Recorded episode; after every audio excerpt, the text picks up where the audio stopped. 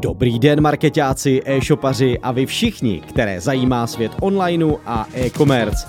Já jsem Marek a vítám vás u podcastu o nejčastějších chybách při tvorbě nebo migraci e-shopu.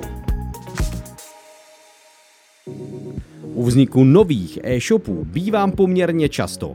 Rozhodl jsem se proto sepsat nejčastější chyby, se kterými se setkávám. Pojďme se tedy na téma podívat víc do hloubky.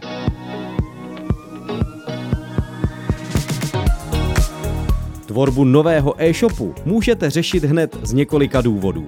Nejčastější situací je migrace na novou platformu nebo start nového biznisu. V obou případech jsou vidět podobné chyby, které lze charakterizovat body níže. Za prvé, podcenění textového obsahu. Za druhé, stromová struktura kategorií. Za třetí, nedostatečné či nekvalitní grafické podklady. Za čtvrté, chybějící základní informace.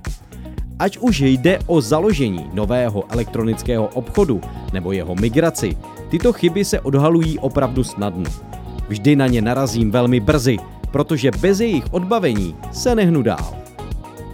Textový obsah. Co se týká textových podkladů, lze považovat za tristní ty situace, kdy e-shop dlouhodobě funguje, přestože nemá kvalitně otextované popisky produktů a kategorií.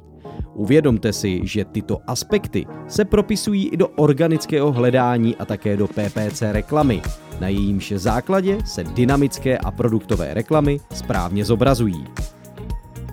Kategorie Jednou z dalších oblastí je špatně vyřešená stromová kategorie. Stručně řečeno jde o zastaralý způsob řešení kategorií, který nezohledňuje SEO ani zákaznické potřeby. Chybí důležitá klíčová slova, logické seřazení, ale také správné zatřídění ve zbožových srovnávačích. Tomuto tématu se věnuji i ve svém videokurzu. Grafické podklady. Ty bývají často velmi tristní. Ve většině případů totiž klienti popisují, že si vše dělají sami nebo že nemají grafika. Já se však vždy snažím předat základní informaci, že i vizuál musí vypadat profesionálně. Informace o e-shopu. Tento bod se spíš týká startovacích e-shopů, ale přesto jej uvedu, protože patří mezi ty podstatné.